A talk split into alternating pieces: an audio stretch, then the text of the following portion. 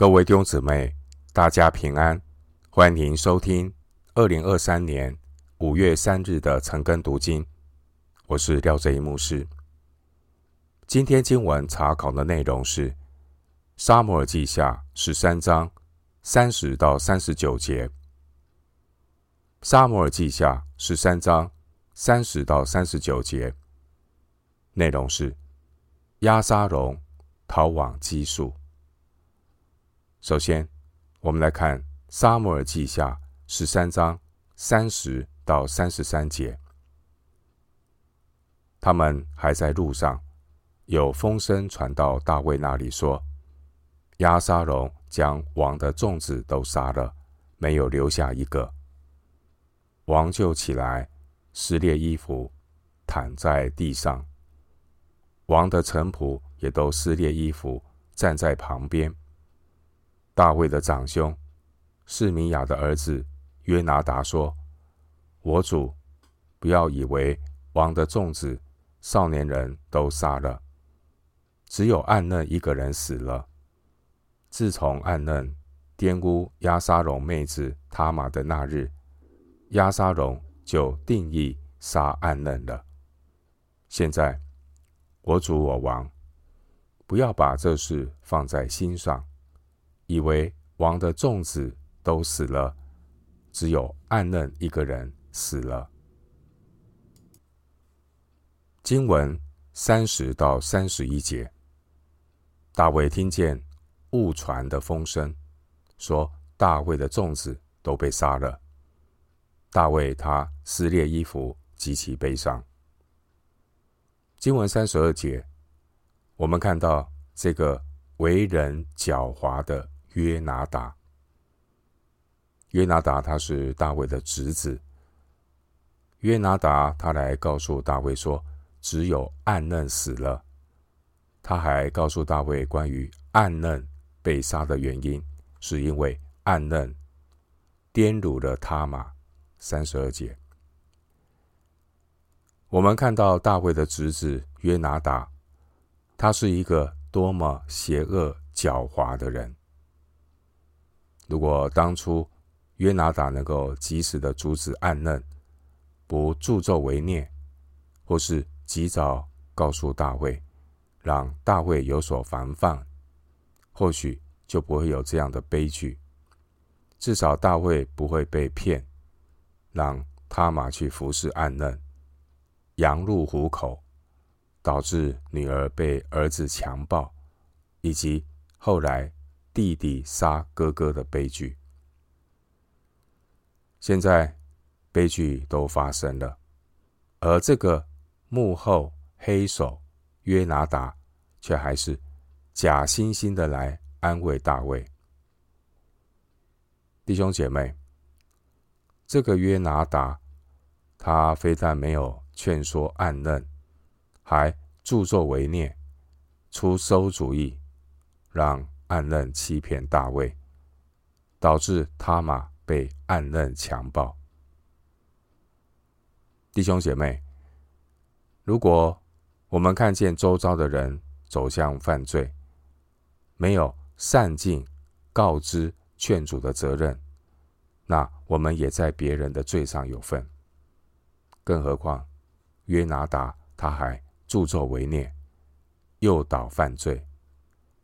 他更无法逃脱神公义的审判。旧约圣经箴言二十四章十一到十二节，箴言二十四章十一到十二节经文说：人被拉到死地，你要解救；人将被杀，你去拦阻。你若说这事我未曾知道，那。衡量人心的，岂不明白吗？保守你命的，岂不知道吗？他岂不按个人所行的报应个人吗？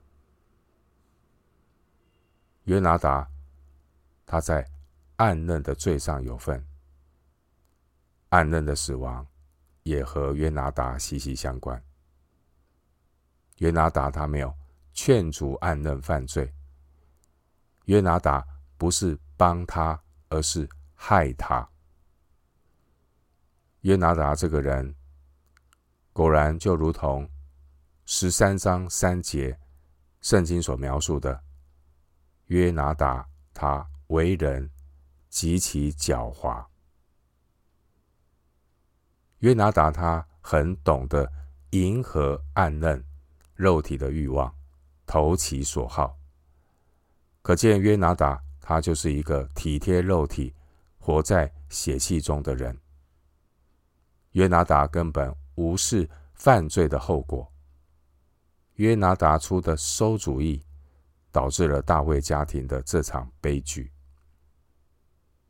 另一方面，我们看到这个约拿达，他很会逢场作戏，面对自己闯的祸，还假装若无其事，置身事外，还一副事后诸葛的，在大卫面前装好心、摆聪明。三十二到三十三节，经文三十二节，约拿达他明明知道暗嫩的行为会让押沙龙定义杀暗嫩，但约拿达坐视不管。这样的人实际上就是一个潜伏在身边的仇敌。有智慧的人都应当远离这样一种人。回到经文，《撒母耳记下》十三章三十四到三十九节，押沙龙逃跑了，守望的少年人举目观看，见有许多人从山坡的路上来。约拿达对王说：“看哪，王的众子都来了，果然与你仆人所说的相合。”话才说完，王的众子都到了，放声大哭，王和臣仆也都哭得甚痛。押沙龙逃到基述王亚米忽的儿子达买那里去了。大卫天天为他儿子悲哀。押沙龙逃到基述，在那里住了三年。暗嫩死了以后，大卫王得了安慰，心里切切想念押沙龙。经文三十四到三十六节，大卫的众子平安的回来，也带回押沙龙杀害暗人的消息。经文三十六节，大卫和臣仆们都伤心痛哭。弟兄姐妹，犯罪所带来的悲剧，让我们看到罪恶的可怕。人的罪恶，甚至导致兄弟残杀的家庭悲剧。当众人都还在悲伤的时候，三十五节，这个约拿达还不忘要卖弄自己的聪明，说：“果然与你仆人所说的相合。”经文三十七节说：“押沙龙逃到基述王亚米忽的儿子达买那里去了。”基述王亚米忽的儿子达买，他是押沙龙的外祖父。三章三节，押沙龙逃到自己的外公基述王达买那达买那里，住在那里有三年的时间。大卫并没有去捉拿他，而基述王达买也没有主动的把押沙龙给交出来。关于基述，基述呢，位于。约旦河东基列地的南部，大卫和基述王的女儿结婚，这是一种政治联姻，目的是要建立外交联盟。没想到这个政治联姻却给大卫带来后患。经文三十七节，大卫天天为他儿子悲哀，儿子是单数，指的是暗嫩。大卫天天为他儿子悲哀。早知如此，何必当初呢？大卫从前他没有及时的管教他的儿子，现在悲哀为时已晚。我们看到大卫这两个儿子，一个被杀，一个逃亡。旧约圣经箴言二十三章十三到十四节，这段经文呢，提醒为人父母不能不管教儿女。箴言二十三章十三到十四节经文说：“不可不管教孩童，你用杖打他，你必不至于死。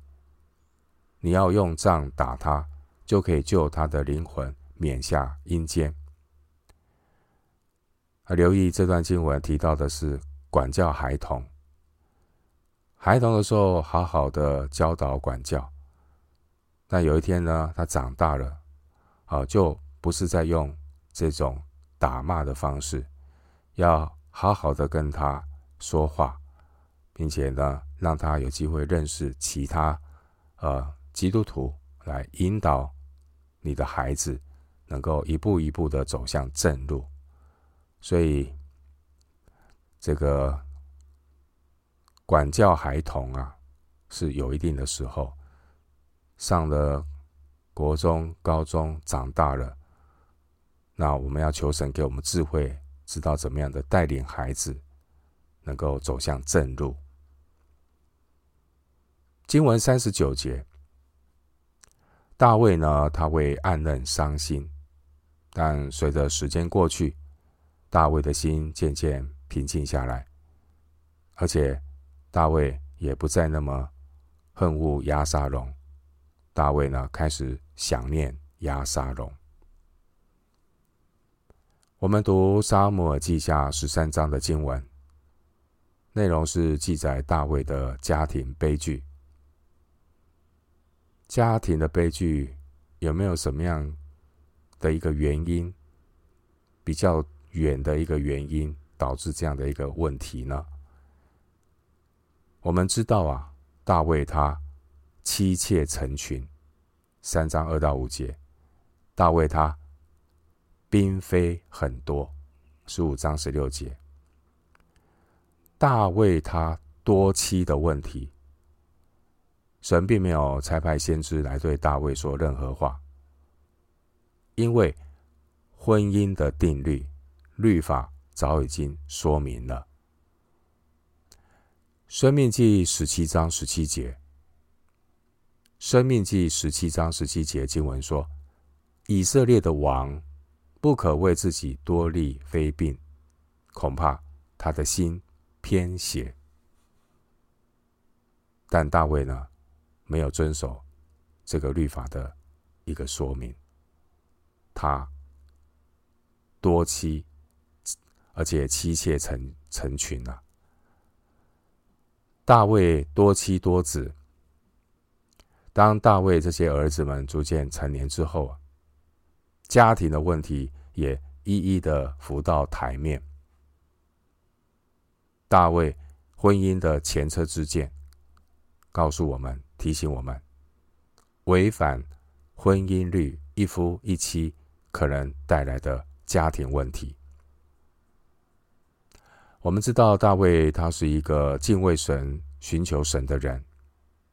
然而，再怎么属灵的人，也有他肉体的软弱。